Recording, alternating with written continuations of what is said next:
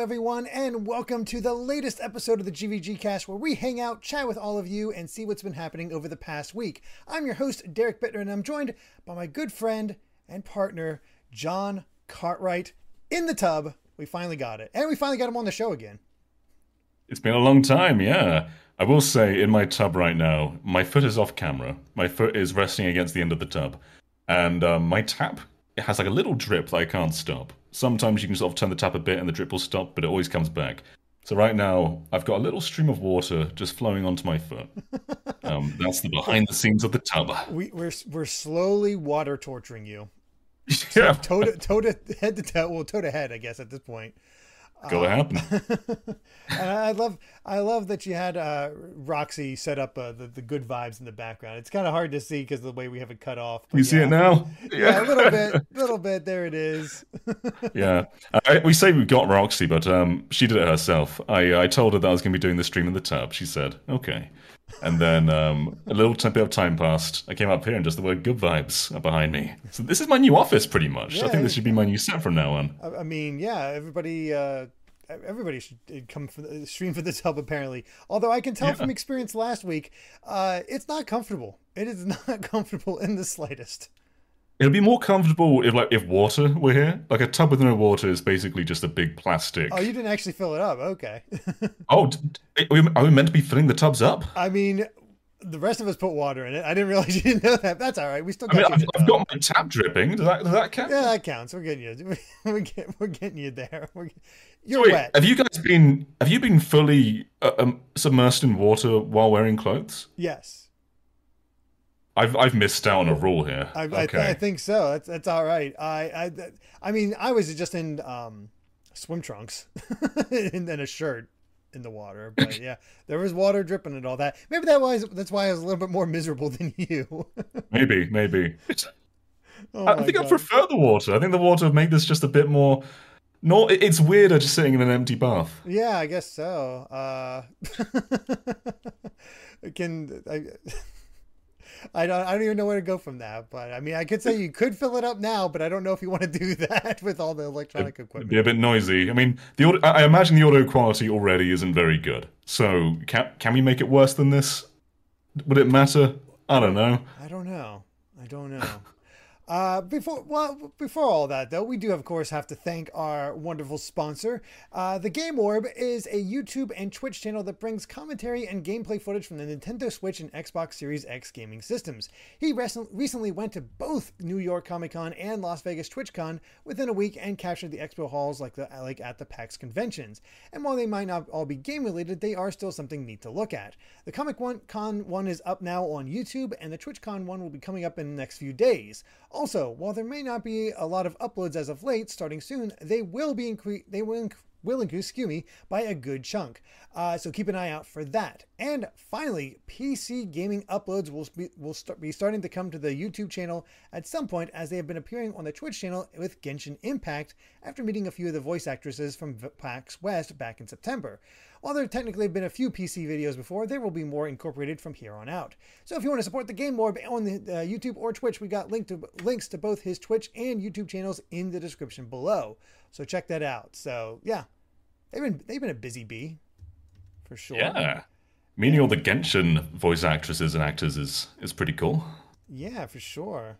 Uh, that's, that's I mean, I I still remember I had a preview event um, for um, for Persona Five Royal, and uh, they actually had a, a couple of the actors there uh, as part of the as part of the whole thing. And Amy's actually was streaming Persona Five at the time, so I was able to get um, oh I forget her. I should know her name because she's in a ton of stuff now, and she's Black Cat and Spider Man. Uh, voice Was of it Cassandra? Voice of Oh no, uh, Pasaba. Futaba, uh, yeah. Yeah. I know I, I know her name too, but it's escaping me. Um uh, Erica Lindbeck, thank you. Uh, That's Amy. it. Yeah. Yeah. I, I don't. I see her all the time. I just don't know why I forgot all of a sudden. But yeah, she. Um, I, I I talked to her, asked for a quick message, and she did the voice of Futaba on my phone, and I sent it. I like messaged Amy, and she played it on her stream, and that was that was a fun little experience. That's awesome. Yeah. They had uh, they had Lindbeck there. They had uh, Laura Laura Laura Post voice, who was uh, voice of Kasumi as well. Mhm. So that was that was cool. So Yeah, cool. yeah. So how have you been, Jon? What have you been up to? It's been a while since we've had you on. Have you been doing well? I've been doing okay. Um, what have I what have I been doing with my life recently? Um, I don't think I've been on here since Freddie was born, right? It's been a while. I think even Yeah. before Freddie was born. Yeah. So, yeah, if for those who don't know, I have had another child. Uh, he's he's good. He's uh, he has, he's had some problems from his birth, where he's uh, he's got a disease called VLCAD, um, which basically means he can't have any fats in his diet, and if he has any fats, then his body shuts down. So he's got a complicated life ahead of him, um, but he's he's a happy little guy. He's always smiling, uh, and yeah, he's he's a cool little fella. Um, apart from that, though, I've played video games. I've um, I finished Mario Wonder, finished Spider Man Two. Uh, I haven't gone all the way through Sonic Superstars yet, though. I've got it now, um, but it is the biggest juxtaposition to go between Mario Wonder and Sonic Superstars because they are leagues apart. Um, like so- Sonic, I think is it's fine. It's okay. It plays it plays all right, but it, it is just nowhere near Wonder. Um, and I. I don't, I don't even know. I think just playing them side by side, one after the other, is not fair to Sonic Superstars just because of how a different league it is. It's fine. It's okay. Yeah, I mean, I, I played Sonic first, and you know, it, it allows Sonic to at least stand out a little bit. But even then, I still came away being just kind of, eh.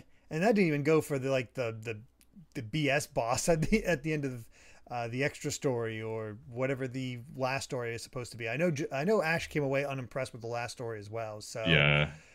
it's yeah it's not not great i have been playing a good bit of mario wonder i just reached the final world uh Nice. main world so i'm gonna be uh beating that beating that later today um otherwise it's uh, been a lot of game it's it's either like the recent release and game club game and recently that was pilot wing 64 uh, which that episode will be coming up so i don't want to say too much about it but what are you i'm curious what you think of pilot wing 64 and yoshi's story jon because i feel like you might have Okay. opinions I don't want to upset the Yoshi's story fans because I know I know they're passionate. Um, but I've I've never cared for Yoshi's story. I, I I want to like I like the art style. I dig some of its direction, but I've just never found that game particularly fun.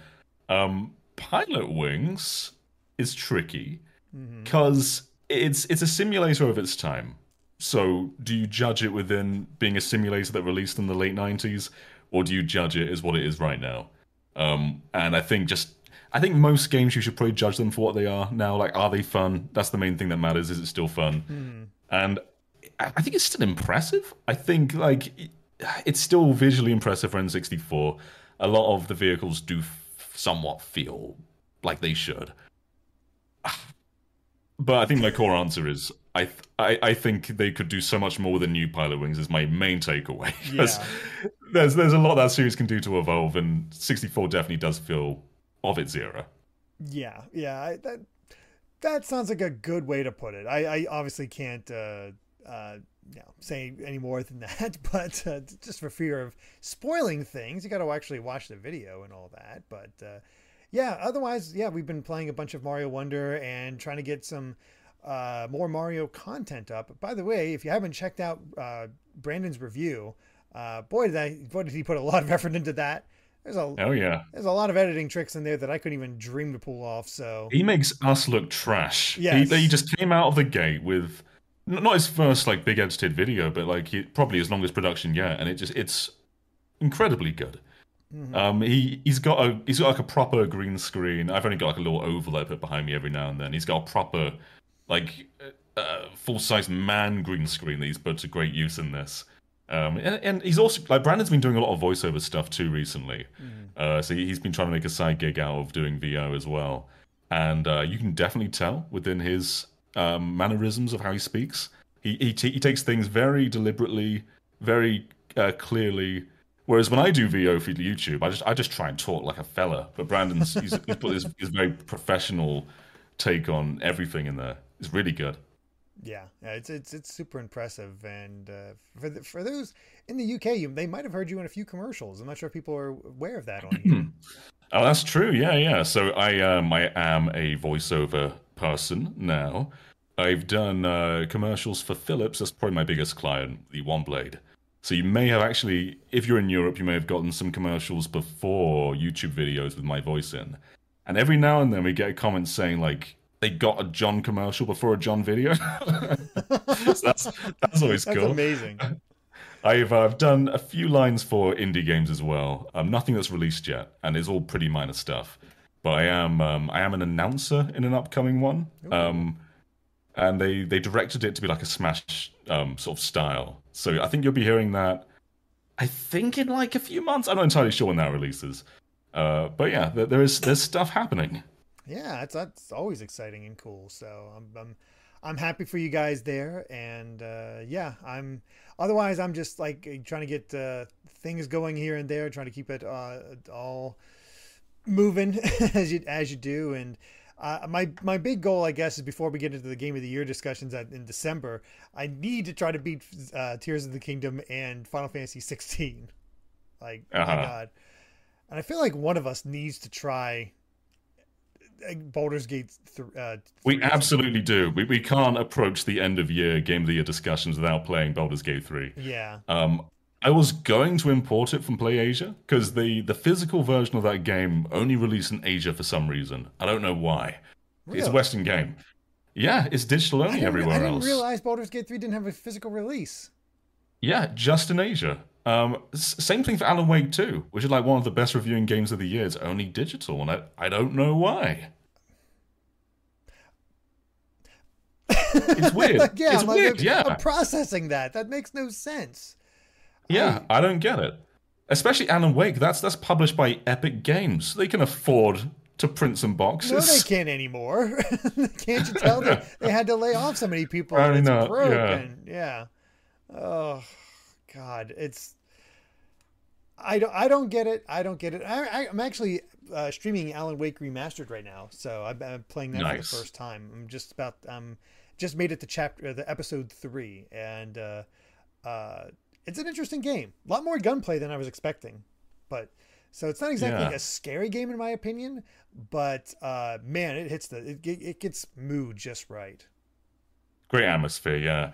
It's been a long time since I played the original 360 version. I know the Switch version of the remaster wasn't great. I imagine you're playing on PS5? Yes, because it was part Yeah. of PS Plus for a bit. So I'm like, oh, perfect. Somebody requested this. It's Halloween. I, I, can, I can get it for free. yeah. so, Yeah, it, holds up, I think. It's um you can tell it followed Resident Evil 4 because it wasn't that many years after it, and there's some like really great influence in there. It seems like 2 is getting a lot more psychological horror-y, which I'm pretty into. yeah. Um, but I, I hope I hope some limited run firm just picks up a physical version of that because it feels like a crime that Alan Wake 2 is only digital. Like, why? Yeah, I don't I don't know, especially when you know, you only have so much room in your PS5. Like I I constantly have to like, all right, time to play a new game, time to delete an old one in order to actually play it. So, Yeah. I I don't understand. Oh goodness! But uh, well, before we get to uh, the news for this week, uh, we did get some super chats. Uh, first off, three from Disney Duncan for five, five, and two dollars, saying, uh, "I saw the uh, Five Nights at Freddy's uh, movie last night and I enjoyed it. They have to be a fan of the series to love it. I've it's definitely gotten not great reviews uh, from what I've seen, but I've also not huge into Five Nights at Freddy's." Uh, Yeah. They also beat both Mario Wonder and Spider Man 2, something Jon did as well. And uh, they won't be able to join today because they have work, but they will be watching later for the VOD. So, yeah, thank you so much, Disney I Duncan. appreciate that. Very much appreciated. And uh, glad you enjoyed the movie. I'm glad you uh, Yeah. enjoyed the movie. I think in the context of like the Mario movie, like that didn't review that well, but like those who are fans of Mario still had a good time with it. I imagine Yeah. Five Nights at Freddy's is a similar thing. Yeah. Yeah, I, I, I've, thanks to Kai, I've watched the Mario movie a lot, and I can definitely point out its flaws easily. I'm, I'm sure. now. After watching it that many times, oh, I'm very aware of its flaws. uh, Giesel Diesel with two dollars. Thank you so much. Saying which GVG member could most likely do a backflip? Uh, honestly, I'd say Daniel. Oh yeah, he does scream backflip. Yeah. Yeah. If he's if he's got his you know little headband on, I'm sure that helps with the aerodynamics of a backflip. Yeah. I, I think Yeah. so. I, gotta- I, I can gotta. definitely. I can tell you right now, I can't do a backflip. That's for sure. Yeah, it's Daniel. Yeah. Yeah, for sure. All right. Well, let's get to the news. And first off, speaking of Spider Man 2, Sony has announced that it has sold more than 2.5 million copies in the first 24 hours, making it the fastest place selling PlayStation Studios title ever. At least for now, because they keep doing this. That's one thing I noticed about this that somebody else pointed out is that they keep changing the rules for what makes it the fastest selling game. Because before it was God of War Ragnarok, but it was uh, the amount the, such and such amount of copies in three days. This is 24 hours, so it's like, I, I it's, how do you really gauge? But either way, it's selling very, very well. It's great that Spider-Man's finally broken to the mainstream. I mean, this franchise, ah, it's it's it's finally got video games. It's finally got movies. Man, what a what a world we live in. No, it's it, it it genuinely is cool though. Um, I it's been a brilliant like couple of years for Spider-Man. Like it felt like we're in a bit of a lull where the comics weren't that interesting and the movies were like okay, but nothing groundbreaking. But now we, we've got like into the Spider Verse and across the Spider Verse and these two Insomniac games. It, generally just does feel like Spider Man's in this great golden era. Um, they even announced, I think it's in Ultimate Spider Man that they're doing is in the comics. They're doing like family stuff now. Yes, Where- I, I actually yeah. just saw that. Go, go ahead. You were still talking. I'm sorry. Oh yeah, I was just saying though that they um like Mary Jane and Peter are like married with kids. Um and this is something that they never explore in the comics. They want them to be miserable, especially in the main like six one six timeline. They just don't want Peter to ever have a family or ever win. Um so People it's, can't c- it's connect with that. yeah. It's it's super refreshing to see this stuff. Um but I think I think this, this was expected for Spider-Man 2 to be the first like huge like other PS5 games have done well, but like this is like the the big debut of what PS5 really is. Because like up until now, it's been like souped up versions of PS4 games, pretty much like Ragnarok and Horizon uh, Forbidden West. Like good games for sure, but none of them are really made for PS5. Whereas this is like if you own a PS5 and you, you haven't bought Spider-Man 2, then like what are you doing? It, it's, it's this is kind of this is what you get for that console, right? yeah, I mean, pretty much, other than the other third party stuff. And Yeah. I, I, um, I, I, I, the funny thing is, it's Insomniac holding up that P, the PS5 because they were before like Ratchet and Clank was PS5 only, not P, not Yeah. on PS4. So, what are these other studios doing? Why, like, put some pressure off of Insomniac here. Come on. Uh, Well, Here's a question for you and, and the chat: Is is Insomniac the most valuable PlayStation studio?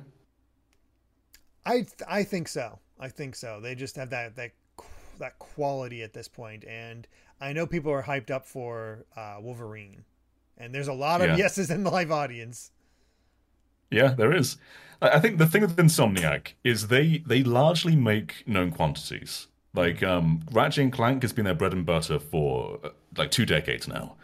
Um, with these Marvel games, they are adapting you know actual properties that already exist. The Spider-Man formula, it- the like the open world formula, that was done by Treyarch with Spider-Man 2 on the PS2. Like they're they're very good at continuing stuff that's been done already. What they are not so great at is just brand new ideas, brand new IPs. So it's going to be interesting to see what they do with Wolverine, which again is is an existing IP, but it's not something that's been done that much in video games. So that'd be interesting to watch. But uh, it- it'd be great to see if, if Insomniac start to do new stuff from here on in. Like when- when Naughty Dog reveal their next game, like let's say it's a new IP, it's probably going to be The Last of Us Three, but let's say it's a new IP. I think that kind of puts Naughty Dog at a different precedence because that means that they are like fully embracing new norms and new ways to make games. Yeah. Insomniac don't necessarily do that, but is that still more valuable? Is it still more valuable just to put out consistent, consistent known quantities that are great than it is to redefine norms? Maybe it is, especially when it takes like ten years to make those games. Yeah, exactly. It's, it's you can see how long it takes uh, uh, Naughty Dog with with Last of Us and all that. So I, I think that consistency helps. I think it's a nice augmentation where you just have this this series that is always at least good, and Yeah. you know from from these these guys. Like I've I've never played Sunset Overdrive. That was a new IP from them, and I I heard I hear good things, but I don't think it got a lot of attention. Um, and obviously they. Well, it was an Xbox One exclusive. Yeah, that, that that that that didn't help. They also had that game that they made with EA, where EA stripped all their personality out of it, which is you know, oh right, yeah, EA way. Um, and it'll be interesting to see how their X Men uh, game does because uh, Jamps in the uh, patron chat actually mentioned what I was going to say. Oddly enough, best Wolverine game is X Men Origins Wolverine, the game. It is. The yeah. game is really good. It's probably better than the movie. Oh, it's definitely better than the movie.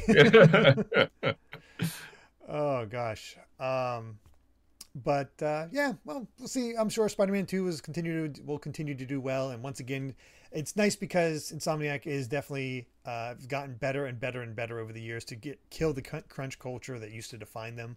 Uh, yeah. And I, I think they said this once again done without crunch. So, yeah. uh, but speaking of legacy devs at this point, because my gosh, this this studio is just uh, kind of on fire in, in, in some ways. Uh, this the the developer of Snipperclips uh, way back in the launch year of the Switch, 2017, have released the demo for their next game, Crow Country. And you actually got the chance to check this out. I have not, but I have seen the screenshots where it's think Final Fantasy VII ish graphics, comp- uh, like original Final Fantasy VII graphics, combined with Resident Evil. Yes. And that's exactly what it looks and feels like. Um, the the developers, as you said, they made Snipperclips, Tangle Tower, a bunch of other stuff. Uh, they they are t- just two guys in the UK, and they posted a picture a few months ago of like their favorite PS1 games, and it was just all the classic survival horrors. So like Parasite Eve, Resident Evil, Silent Hill. You can tell where their influence came from for this game, and uh, it, it is like they have taken that sort of pre-rendered look but made it real time so the camera can move around in 360 degrees. So it's it's made to look low res even though it's it's obviously not. Um, but all the textures are done to look kind of pixelated and uh, it just it, it just it nails the look. And obviously you wouldn't be able to move a camera with those games because if you were the scenery would just break because it's yeah. all meant to be seen from a fixed perspective. So i'd like to capture that kind of uh, yeah so like to capture that art style is like that's it's super impressive to do, um, and it plays well. It it feels like Resident Evil without the tank controls. Um, there's all these little silly details like you can kick a vending machine and like handgun ammo will come out of it like like a little soda machine. um, but yeah, it, it, just nails the vibes, and I can't wait to play more of this game. Just very very cool. Yeah, it's it, uh, it, interestingly interestingly enough not coming to the switch it's only for ps5 and steam right now and that's that's where you can find the demo yeah. for this game at uh, and yeah as other people were mentioning sfb games previously also made the tangle tower games and man i, I would i played tangle tower with amy and that was such a delightful game but i want more like i wouldn't mind yeah. if i went back to tangle tower or the detective grimoire stuff and that'd be nice but you know i'm definitely going to keep an eye on this because it's such a I wondered how long it would be, and then we've kind of been there for a while, but it's really starting to become apparent that we've reached that era of PS1 nostalgia where we're trying to get those type of graphics emulated again, that lo-fi look, and seeing what you can do with that style. It's very cool. Yeah, I can't wait to see. I mean, there already is some sort of like Mega Man Legendsy looking indie games out there, but I can't wait to see just a new wave of them. Because to this day, like Mega Man Legends is I think artistically one of the best looking video games, and that comes down to it, it's because of its limitations. It can achieve so much expression within such a limited base. Um, and I would I would adore for more studios to stop pouring money into like being the the best like most polished looking experience they could be, and just embrace that that kind of rough 3D cartoon look almost. Yeah, like with with the rough pixel pixel graphics rather than the actual thing. Because yeah, the Mega Man Legends, like, I will always go to bat that I think it ha- it has a it looks better artistically than Metal Gear Solid, just because you, Metal Gear Solid so you have these faces going like this the entire time, like realism, uh, and Mega Man Legends you have these fully animated faces reacting and like it's they're so vibrant, and I yeah. I I love. I mean, I'm a big Legends fan to begin with, but yeah, more games like that. That'd be wonderful. Like color's such an important thing. Um, I don't think we've got this on the board, but like the um, the Metal Gear Solid uh, was it triangle? What was what they? How are they saying it? Um, oh, uh, Sigma. Sigma. Sigma. Is, yeah. Sigma? I forget, but yeah, that. The, I think I think it was Sigma. Remake. Yeah, so they, they revealed um, a Delta, proper gameplay showcase. Delta, Delta. I got Mega Man. They revealed a proper gameplay showcase of that game, and like it looks good. It it looks very. It is pushing boundaries very clearly. However, color is not quite nailed in my opinion. Mm. So like, what one thing Metal Gear Solid Three was very good at was giving you this sort of hazy, nostalgic look. That sort of it, obviously, obviously, back in the Cold War, things didn't look like they had a filter on them, but it kind of gave you that sort of era-defining. The 1910s weren't in um, sepia. I'm pretty sure they were. I'm pretty sure they were. But like, the, the, three three had this sort of what's even the word? I think it, it's uh, it's kind of a, a violent look at times. Like when you're on the bridge with the boss, everything is very depressing because it kind of emphasizes what's going on in that scene. And when you compare that bridge scene in Delta, it just looks colorful. It like, looks like a realistic forest. And I do wonder if some of that, that color direction is being lost on the remake, even if it does look good. Um, but yeah, sometimes sometimes realism like it, it might even be the creative lens because there's obviously a different team working on this game, and are they thinking about you know what color everything should be? I think it looks good, but I don't know. I think I think something might be being lost with this remake. Potentially, it's it's a tricky one because this is a well loved game, and a, a, lot of times um, these remakes do sort of capture it. I think uh, generally people like the Shadow of the Colossus remake. People, of course, love the Resident Evil 4 remake. Uh, but yeah. it's a matter of how much you, get in. I think uh, Demon Souls was also pretty well liked. You don't hear about it as much because, yeah. well, we got, we got uh, other uh, games coming in that really kind of fill in that blank rather than the uh, original. Um, but yeah, well, speaking of Metal Gear Solid, we also have uh, we got the Master Collection Volume One released, and uh, various opinions on that one, whether uh, on what what they feel like that that series is. But unsurprisingly, it's already been data mined, and also unsurprisingly, it includes references to what is likely going to be in the Volume Two Master Collection, namely Metal Gear Solid Four, Five, and Peace Walker. So it's good. Um, for for re-releasing is the big deal here, right? Because mm-hmm. that's been stuck on PlayStation Three. Um, there's also a lot of like very PS3 specific dialogue. Like I remember at one point Otacon tells you like, oh, "Oh, Snake, we gotta swap the sides of the disc," and Snake goes, "What are you talking about?" And he goes, "It's a Blu-ray disc. There's no way to swap." Like that kind of stuff wouldn't work on a lot of consoles yeah. today. Um, but it's still it's still awesome that it can leave the platform finally. What what I find a bit strange is that they um first they've taken Peace Walker out of the collection and put it into Volume Two, which it was already in the collection on 360, so it's kind of weird to divide that. Mm-hmm. Uh, but then we're not getting Rising, we're not getting Ghost Babel, um, I we're not getting Portable Ops. Unless there's a volume three with that stuff, maybe. But I guess, but it makes it feel less exciting. I feel like it makes more sense for, you know, ba- Babel and Portable Ops and what have you. Acid. Yeah, yeah, yeah Acid on Volume Two to help fill out the other other ones. But I mean, if they're only going for the main games, then yeah, that's that's sort of the way it goes. But man, what is up with my voice? I feel like I'm losing it all of a sudden. but man, a re-release of Ghost Babel would be wonderful. Like God, that'd be amazing. Like we've never uh, had that re-release before, and put that on NSO. Put that on NSO. Come on. That'd be so cool. Yeah. And like five was also um I, I forget this all the time, but five was also an Xbox 360 and PS PS3 game. Like it, it had a PlayStation 4 version, but it released on 360 as well. So like there's no reason to believe that Volume Two couldn't come to Switch. But Volume One already struggles on the Switch for some unknown reason. I mean, um, I th- isn't the only game that's actually physical on like like if you get the physical version on Switch, isn't it like only the two smallest games on that are actually on? It's the, the MSX games, the MSX yes. and NES games. I'm pretty sure are on there, but like yeah, MGS one isn't on there, MGS two isn't on there, three isn't on there, and like MGS two was a 60 FPS game on PlayStation two. It was 60 FPS in the 360 collection. Uh, it's 30 on Switch though, for some ungodly reason. I mean, I didn't pick it up because I, I don't haven't felt inclined to replay Metal Gear Solid in a while. But I mean, I have the original Metal Gear Solid collection, so that. that And I, I think good. I think you'll find just sticking with that. yeah, And I'm pretty like Chat can verify this, but I'm pretty sure even on PS5 it's still 720p, like on 360, right? I I think so. I yeah, I think I think that's right. Yeah, I don't know, but Yeah. it's it's just one of those things where, I mean, it, it's a shame because up till now the Konami collections have been really good, but They have. this Master Collection seems kind of bare bones. Yeah. Yeah, it's a shame. Yeah, It's co- it's cool to release the NES games. Like I, I don't necessarily want to play them very often, but it's cool that they put them in there. yeah. I mean, it's a it's a nice little idea.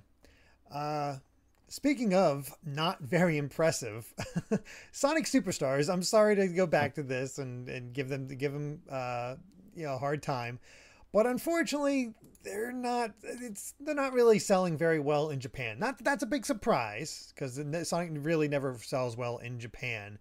But uh, having it be, go up against Mario Wonder and Spider Man 2, yeah, that's not going so well because as of right Yeah. now, it's only sold 4,128 units of physical copies in, uh, uh, in Japan.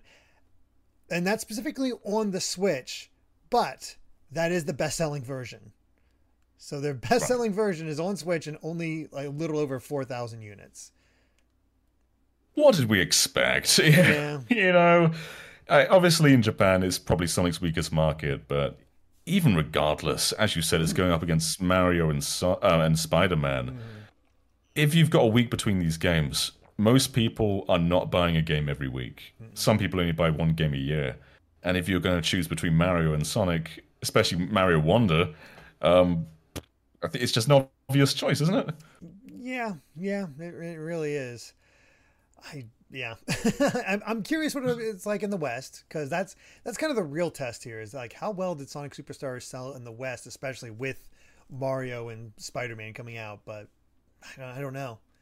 I'm not sure Yeah. that's going W- we- weirdly, here in the UK, um, like if you go on the the, the uh, Nintendo eShop, um, Sonic Superstars is fifty five pounds and Mario Wonder is fifty pounds, and like you can get them cheaper physically, Yeah. but Sonic is like officially f- from the like su- suggested retail price.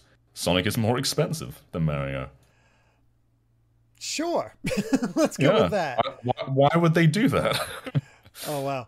Uh, uh, Toon J in our uh, live audience chat saying Sonic Frontiers sold 46,276 copies in its first week on all consoles, and that was the best selling one in 20 years in Japan. Hmm. Yeah, so Sonic, not really. It's it's funny. It's made in Japan, doesn't sell well in Japan. That is definitely for an American audience that really grasped onto this character. Yeah. So I don't know what it is about Sonic that doesn't land with Japanese people. I don't Like. I, Maybe it's yeah. his attitude. Like he's more has more attitude than cuteness. I, I'm not Maybe. sure. Or hmm, Yeah. Either way, uh, man, we're we're just killing the segues tonight because you know everybody's talking about eh, it's still not Superstar is still not as good as Mania. Well, we have a new game from the Mania team, ba- Penny's Big Breakaway, uh, which Oh, looks like yeah. just a fun little 3D platformer.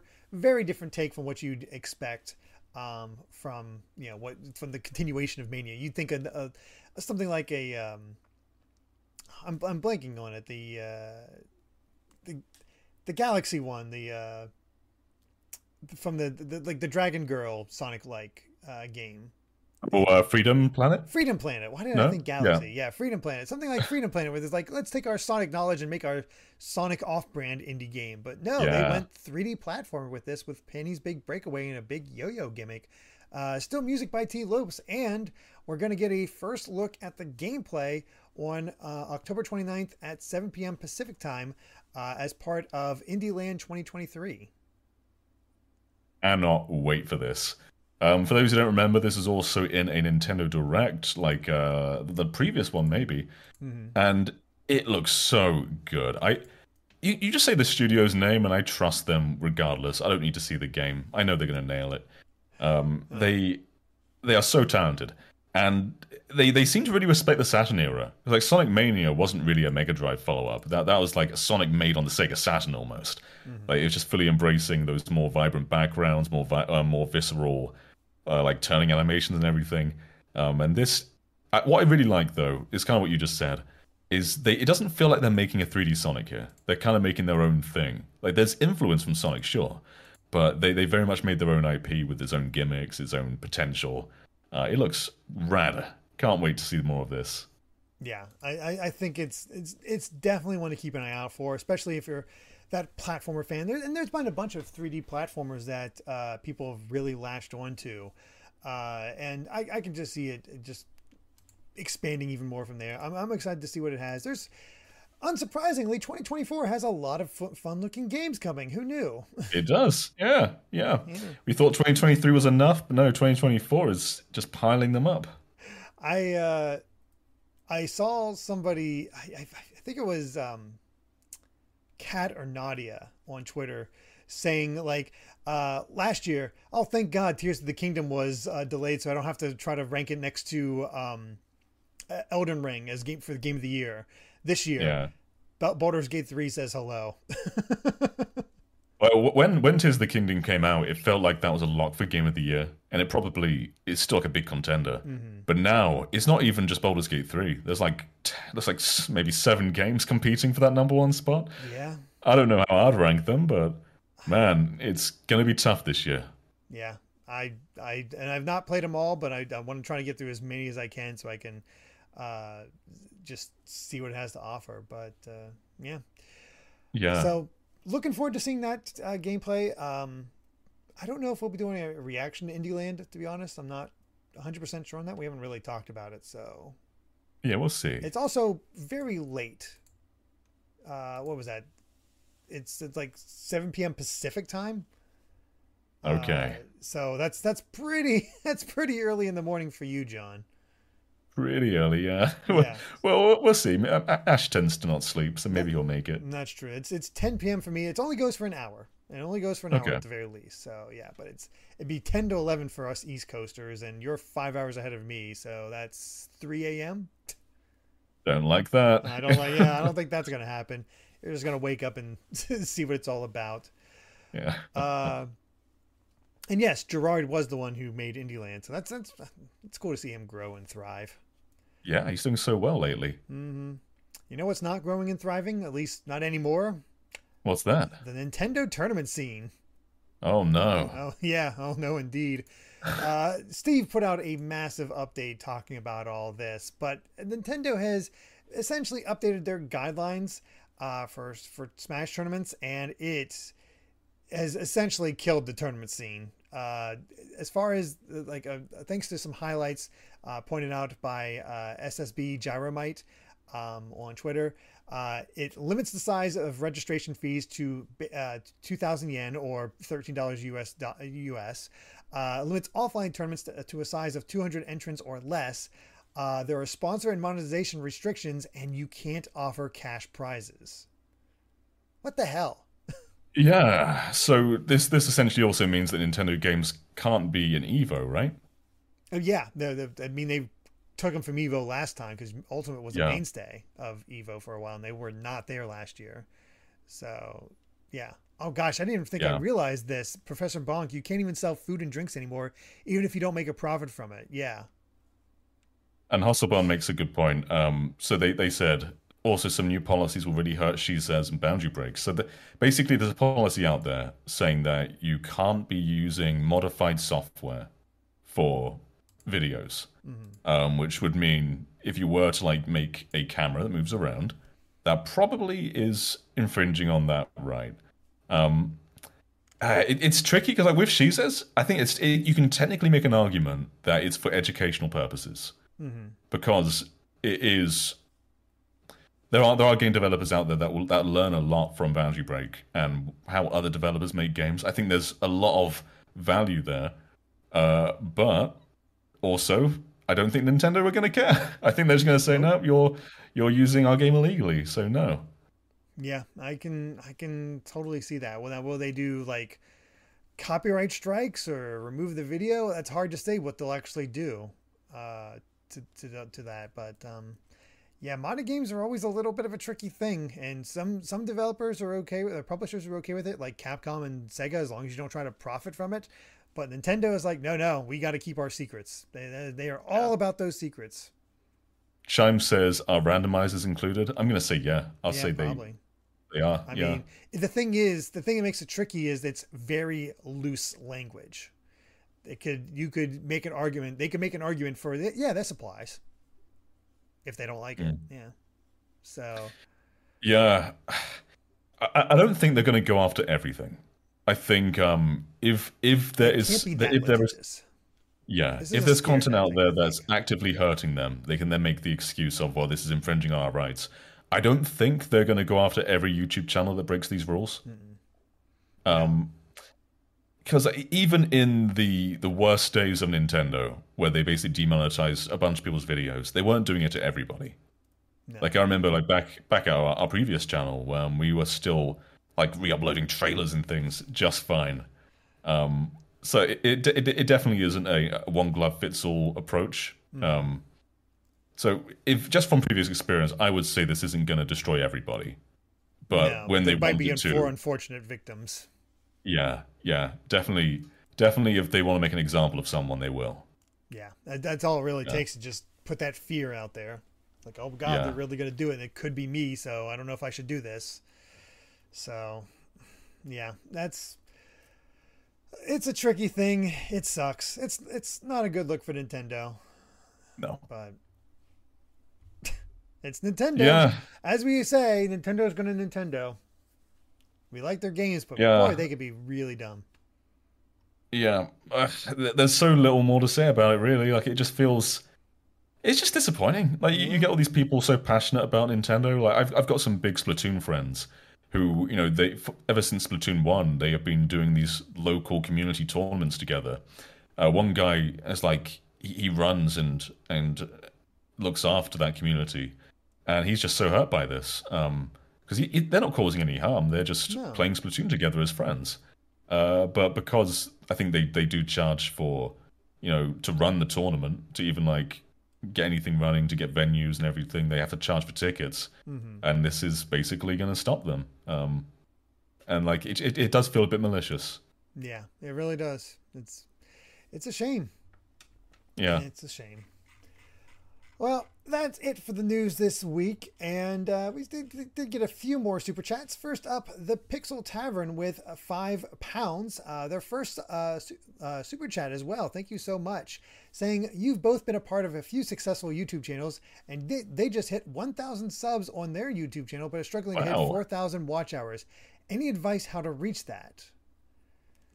I mean, um it depends what kind of videos you're doing. Um i would definitely recommend going for long form. If you want to hit that sort of 4000 hour mark whether that is a podcast format or just making a really high quality long video which is obviously easier said than done.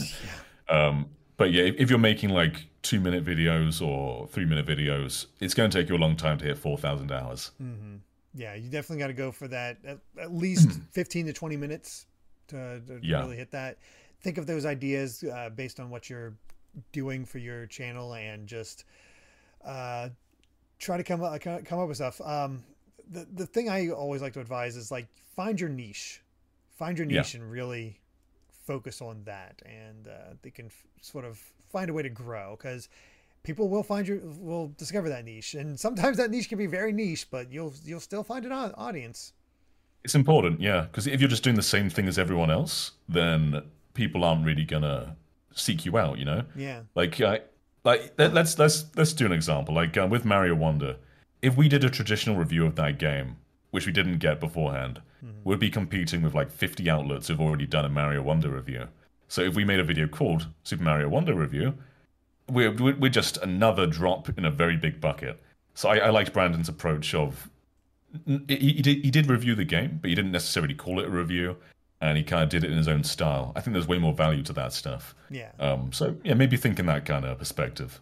and sometimes the niche can work out like our most viewed video right now is still the Shin Megami Tensei retrospective and Shin Megami Tensei is not exactly a wide game like i called it Shin Megami Yeah. tensei not persona so persona is Yeah. a way more uh, known uh, in, in the uh, among, I guess the the masses. I guess is the best way to put it. So, yeah. Yeah. So, good luck. It's it's tough, but g- good luck. Absolutely. Congrats on the thousand subs though. That's a big thing to hit. Yeah.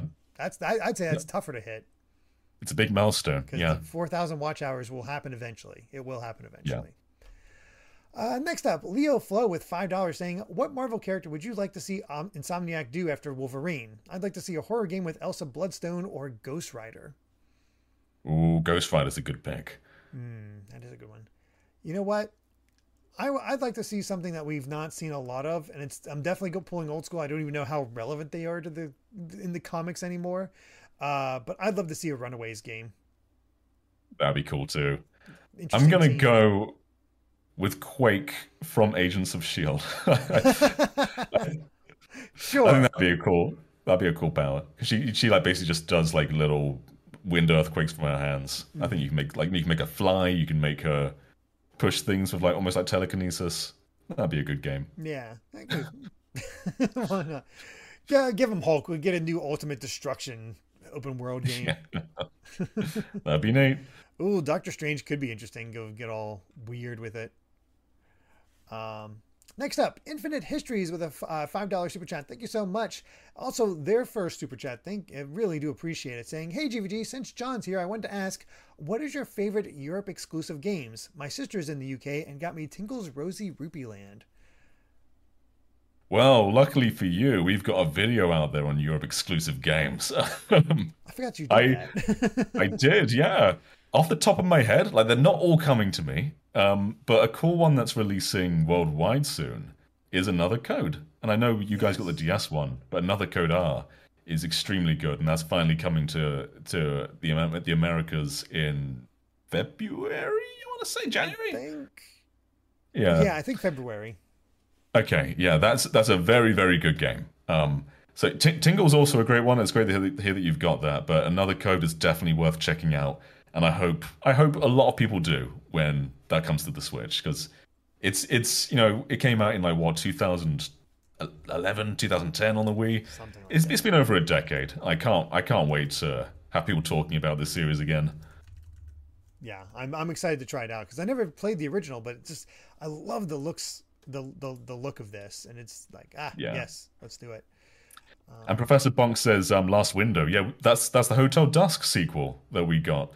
So it's it is literally a follow up to Hotel Dusk, same art style, same gameplay, just a different story. Um, that's that's also very very good. Huh, very cool. Uh, I I just brought up a list of uh, uh, Europe exclusive games. Uh, try out Bolo. It's a breakout clone on MS DOS. came out for There you go. came out Yeah, we've for all, Europe. we've all played that here. Everyone Yeah. in Europe has played that game. Yeah, widely popular bo- bolo for uh, for Europe. All right. Well, thank you so much for those uh, super chats. Really do appreciate it. Uh, but now it's time to move on to our patron topics. And uh, this week, uh, you know, just to have the two of us. And Jon, let's go ahead and start with you because I just realized I didn't actually pick one out. I was too busy getting set up. oh. Uh oh. Okay, here we go. Uh, let me find I it. I think yours was from Darksteel 01. It was, yeah. Yes. Darksteel 01.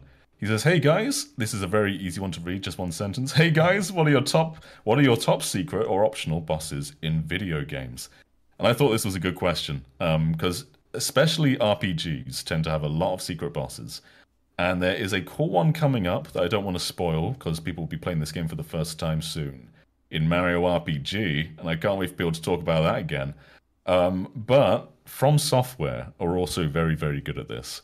And um, with El- Elden Ring's packed full of optional bosses, but I want to focus on Bloodborne because um, the actual final boss is optional.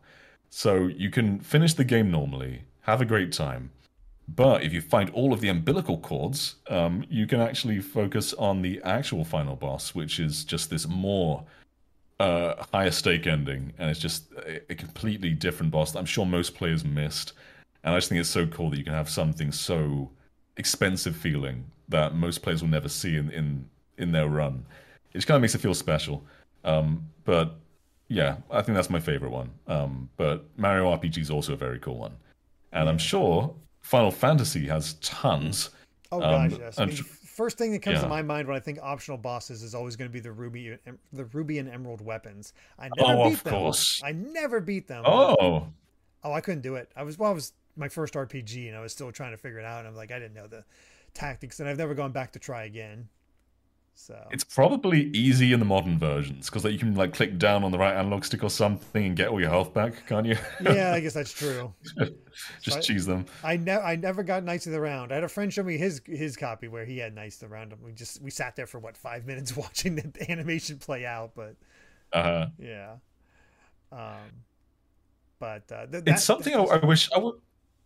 I wish Zelda did this more. I wish there was like just a dungeon that you didn't have to go to, just some optional dungeon.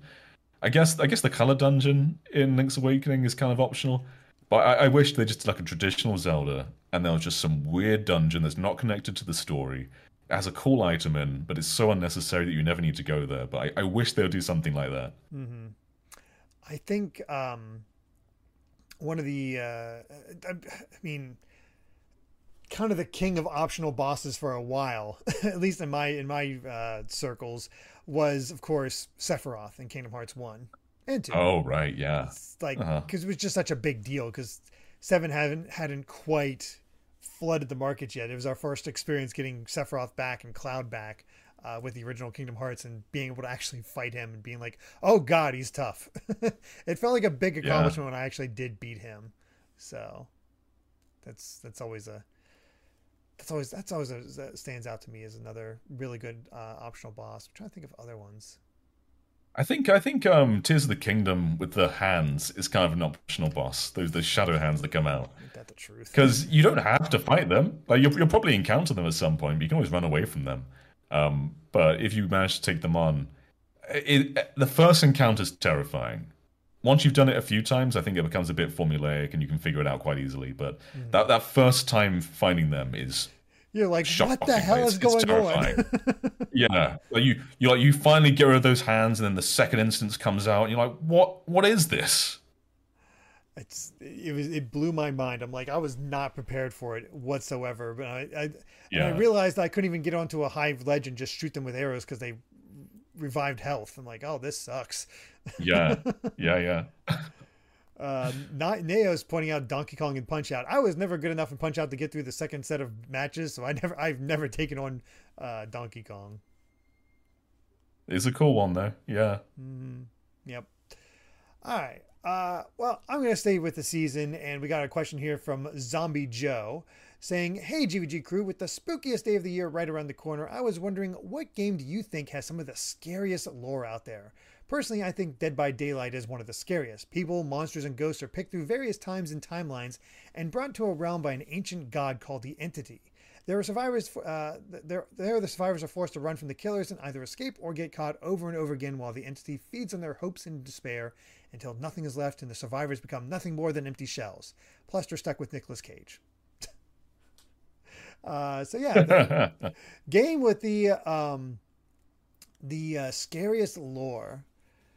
I feel like you have to really dig deep to find like some really, really scary lore. But honestly, one of the first things that kind of went back for, uh, that I, I thought of when this came up was actually Dead Space. Well, I don't find Dead Space to be too uh, scary and like upon playing it, you're just too powerful for it. The original Dead Space and learning like like got to cut off the limbs and what happened to this place, and you get that you know the uh, Event Horizon kind of lore to it that uh, really emphasizes like something wrong happened here. Uh, Yeah. it, it really um, uh, ups the kind of creepy vibes of the the whole thing. Uh, I, like I was trying to think of Silent Hill. I've only really played Silent Hill 2, but the lore I got from Silent Hill isn't exactly scary to me. It's more almost like the town wants to teach a lesson to horrible people, almost in in some Sure. way. Yeah. You know, um, it's not a horror game, but I think uh, Pikmin's lore is is deeper than it seems. so I think if you play Pikmin for the first time, you're like, okay, I'm just I'm just a small little guy on this big world. But then the more you play it, like, oh, like this this is like civilization. This is like Earth. Um, you get all the like actual products from our times. Like what happened to us?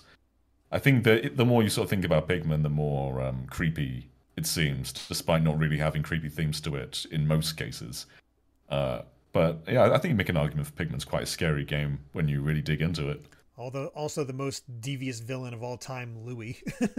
yeah. uh, a lot of a lot of people are saying how uh, Kirby's lore can be get pretty horrifying. Yeah, you got that juxtaposition. I think that can work yeah. out. You got this happy-go-lucky thing, and all of a sudden, here's the dark undertones to it that just like I don't I don't know about that. Um, I have to assume Bloodborne, Dark Souls probably has some pretty creepy lore to go off of. Bloodborne in particular, yeah. Dark Souls has a lot of um, a lot of sad characters. It's, it's kind of more of a depressing game. Um, Bloodborne has a lot of religion stuff. Like it's, it's more like cult sort of um, background to it, uh, but it does get very creepy, especially the the more you pay attention. Because if you just sort of play the game, I think it's all like some people play Bloodborne and be like, "Was there a story?" But the more you pay attention, like, oh yeah, there definitely is. There's definitely stuff that's happening off screen that you're not that isn't directly told to you. But yeah, it definitely gets creepy. Uh, Topaz Pikachu also says Splatoon lore, which uh, yeah, totally. Splatoon's kind of in a similar position to Pikmin, where um, it's clearly you're you're living in a humanity that's been left behind, um, and it's it's post-apocalyptic despite everyone grooving and you know wearing fresh kits. Yeah. It's it's it is a post-apocalyptic world. yeah. Oh, as a lot of people are saying, uh, pointing out Pokemon, and it's the actual. If you actually le- read the lore of uh, some of the Pokemon, yeah, that makes sense. That makes sense. Oh yeah. Actually, that, that, that uh, Vedron James here reminds me. Have you tried out Lies of P? Not as like, much as I should have. I feel like that'd be your type of game because you love Bloodborne so much, and I uh, yeah I was actually kind of shocked because uh, I don't know if you pay attention to him much, but um, Max Dude uh, said that Lies of P is actually his game of the year. I'm not surprised. there's there's definitely a list of games that I need to play more of before the year ends, and Lies of P is pretty high up there. I liked what I played, but like, it just I came really at a busy time. Yeah. Yeah. Uh, trying to think of other like I'm just looking at my thing here to see what kind of other creepy lore we got, but I think it's it really comes down to sort of like the disturbing aspects of a, of a game. I don't. Yeah. I, I think if it's like because you can have like Resident Evil, and then Resident Evil's. I mean, it's just a pharmaceutical company. It's not that scary on its on its face. Yeah.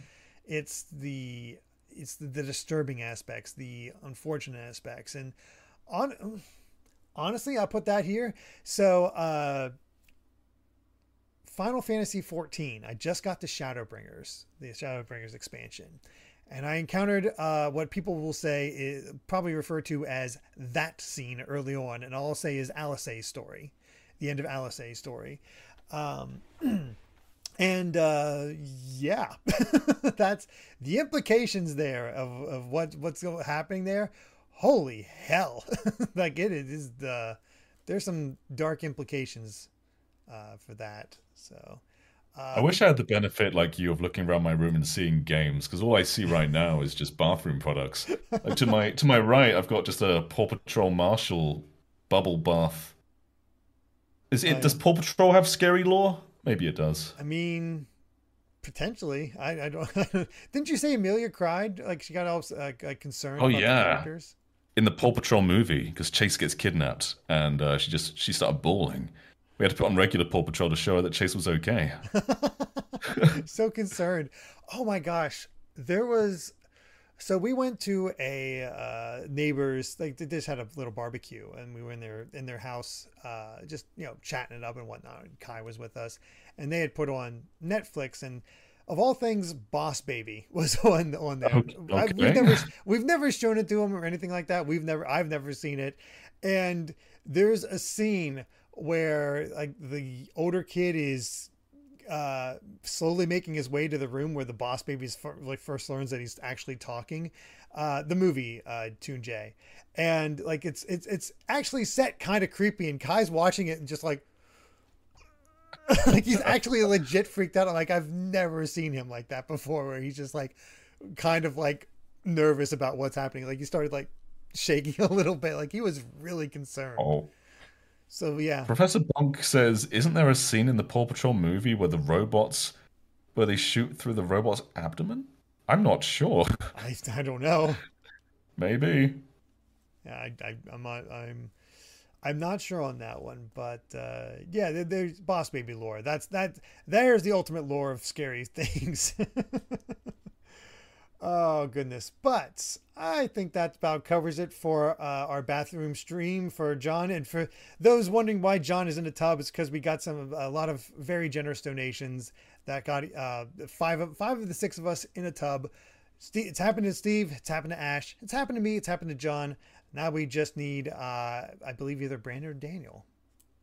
And uh, the, the angle I'm in, it was it was comfortable at first. It's become more and more uncomfortable as it's gone on. Yeah. My spine, I don't think it's there anymore. um, I'm e- I'm eager I'm eager to get out of this tub. yeah, I believe that. So we're gonna wrap that up here, so uh, Jon can, uh, t- you know, move. yeah, so I can move again. Yeah. So uh, thank you all so much for watching. Really is appreciated. Uh, it's just you know fun show, fun little. thing. It's nice to have Jon on here again, at the, despite him being in the tub. So Benji Bear Pup says we need all of you in the same tub. Now that that's the next goal. oh yeah, there you go. You have to really donate for that because you need plane tickets and whatnot because we are very Yeah. far away. GVG hot tub stream. There, there we go. Hot there. Now you're talking. Although being in a hot tub for this, as long as we're as, as long as you are, we'll some of us will pass out. I think. oh goodness. All right. Well, as always, this thank you all so much for joining us. Really is appreciated, and of course, we have to give an extra special thank you to our uh, produce uh, patrons at the producer tier. Really couldn't make this happen without all of your help, and uh, it's all appreciated. Definitely, just majorly thank you so much. That's really what it comes down to.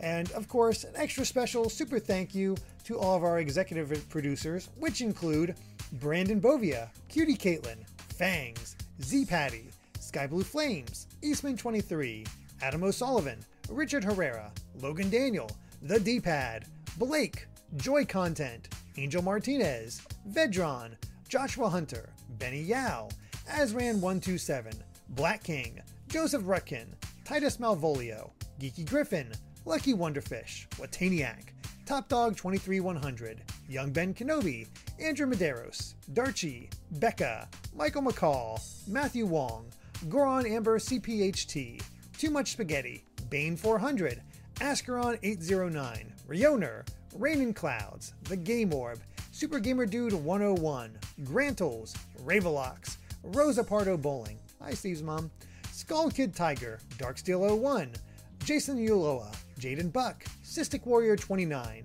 DJ Jurassic, Derek, Derek, excuse me, so you steal one, Colin, Mumbling Yeti, Cameron Sharp, Keel, Brendan Hesse, Hustle Bun, Noah Fitterer, Calvin Atkinson, Brainchild, the entire state of Wisconsin, Jim Wakeland, Longboy Shiggy, Aramis Baramis, uh, uh, Kyle the Monarch, Dan Alpha Lion, Lord Metarex, Blaze Collard, Eric, Caddy V Person 5, Peyton Thiel, Mega Beatman True Blue Reviews, Young Ant, Ryan Hanley, The Game Jamie, Alex, and Zombie Joe.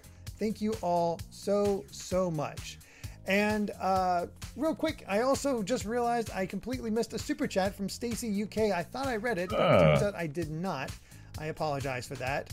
Uh, for five pounds, uh, thank you so much. Sorry about having the intro in there. I forgot to turn it off. Uh, saying, "Hey guys, nice seeing Jon in the tub. The tournament rules have negative accessibility implications. See next post." Uh, so the official adaptive controller from Hori is allowed, but the peripherals needed to go with it, like joysticks and buttons, are made by Logitech, so not allowed under new rules. It's messy. Ugh, it just sounds That's worse and worse. Yeah. That is pretty awful. So, thank you so much for that. It sucks all around. It's it's it's not a good idea by Nintendo, but oh well. uh, hopefully, well, I say hopefully a reverse course. They're not going to reverse course. This is Nintendo. Uh, make a big enough noise, maybe, but it's unlikely, isn't it? Yeah, it very much is. But either way, thank you for all, all so much for joining us. Uh, we will see you next week for the next GVG cast. So until then, everyone, take care. Bye, everyone. Bye.